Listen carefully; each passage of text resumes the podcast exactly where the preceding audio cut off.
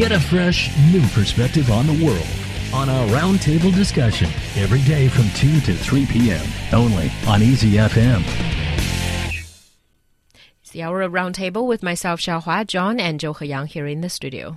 Sports utility vehicles, or SUVs, have recently been involved in quite a few fatal traffic accidents in China. Just last month, 2 5-year-old girls were accidentally run over by an SUV and killed while playing by the road in a residential area of Shenzhen. The driver of the SUV was reversing the car and did not notice the girls. Then 2 days later, a woman, a pedestrian in East China's Hefei, died after being hit head-on by an SUV that lost control. Now, these accidents have led to the discussions of whether SUVs are suitable for city drivings. So do you think SUVs are safe in urban China? Well, I think the common understanding or the view that's shared by a lot of Chinese consumers is that SUVs are supposed to be safer.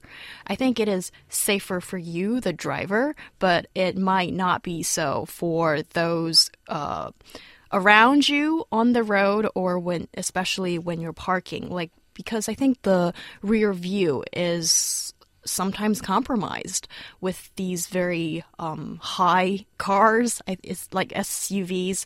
So especially when you're going, you're reversing, I think there is a dead angle that sometimes can be very dangerous for especially little children. Yeah, we call it a blind spot, but as we can see, I mean, with many SUV models, that has actually been fixed with a camera, a rear-facing camera, so then people can see what's actually behind them. And as far as I can tell, this is becoming almost standard for any type of car that has any kind of significant blind spots. Are these kinds of video cameras? But yeah, I think Zhou Heyang really hit the nail on the head here. I think what it comes down to for an SUV is that for the passenger, they're amazingly safe. They're big. There's a lot of room between any kind of impact and anyone in the car.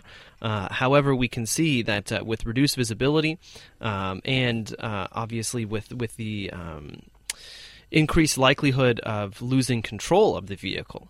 SUVs, in fact, are not safe for everyone else except for the driver. Yeah, I guess. But for the car buyers, they seem to prefer SUVs, especially in recent years. The sales have been going on quite well. So do you think there's a specific reason why Chinese consumers seem to take to SUVs? Well, I think it's a combination of things. One is I think probably one of the biggest ones is going to be safety.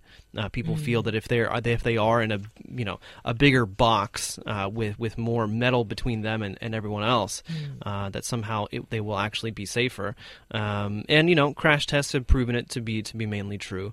But also, I think part of it is also image as well. I mean that goes along with it as. Also, I mean, the idea that, I have this big car, which means that I must be kind of important. Yeah. Yeah, I think so. In the Chinese market and also I think in America as well, that it seems like the bigger is always the better. And I think here it is certainly the case that people think, and SUVs are usually quite expensive, more expensive than some of the smaller models.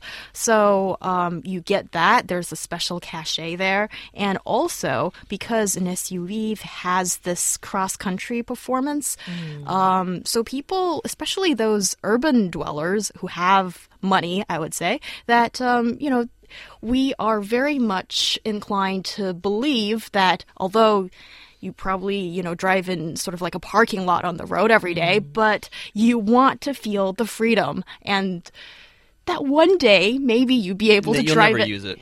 No. Yeah, but people are inclined to believe that, one day you will drive it on a highway and there are like no cars around and you'd be traveling around the country, those kind of things. And I think that is a very powerful message that people have increasingly bought into. Sure, yeah. So that's, in that sense, it's a success of marketing and a success of messaging. But also, it's actually really funny because you look at when SUVs are in fact the most dangerous is when they are not on smooth, solid road. There is actually a much higher likelihood of actually just rolling over because the center of gravity is higher. So even on something like, going over a curb or going over a large enough rock can actually tip it over. And so, well, on the one hand, yes, they are advertised to be able to go off road. To be honest, I wouldn't recommend it. Yeah, that's a bit ironic. And I guess another kind of appeal of SUVs in China is probably the family sense that. Well, get a minivan.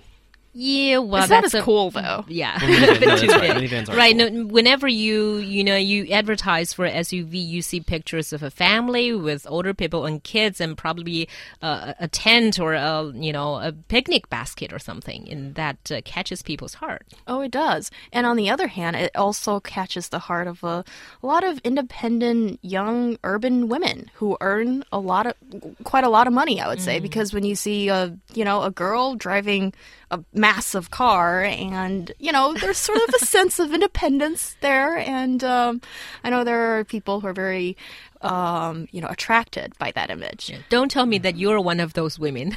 Well, she's not a small woman. Yeah. What do you mean? I'm like tall and lean, okay? Yeah.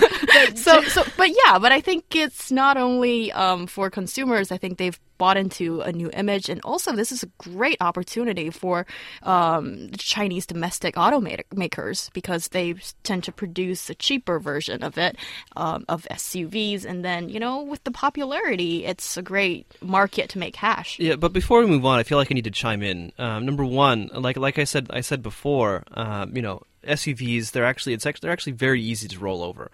Even if some of the first SUVs to be made actually were notorious for rolling over on a consistent basis. And so obviously a lot of these things that they have gotten a lot better. They have safety systems actually inside the onboard computer that can help stabilize. But bottom line, if you're going really fast and you take a corner too quickly, you will roll it over. Yeah. Number two, you have to remember that these things just are, in English, we would call them gas guzzlers. And so on the one hand, yes, of course, they make people feel free. They give women a sense of independence. But bottom line, they're horrible for the environment. That's the thing. And I think that is the key factor here that I don't think we should advise people to buy these cars. Because when you look at the fuel efficiency and emissions that it creates, it is horrible. And also, where are you supposed to park the dang things? Yes, that's the thing. Because my wife and I, we've had this discussion several times, but talking about buying a car, and she says that she wants to buy an SUV, and I'm like, where are we going to put it? Like, literally, where are you going to put it in a city with so many people, with so many cars already? I mean, your smartest choice is to buy a small car. Yeah, I do agree with that. And that's probably one of the strongest arguments against buying an SUV.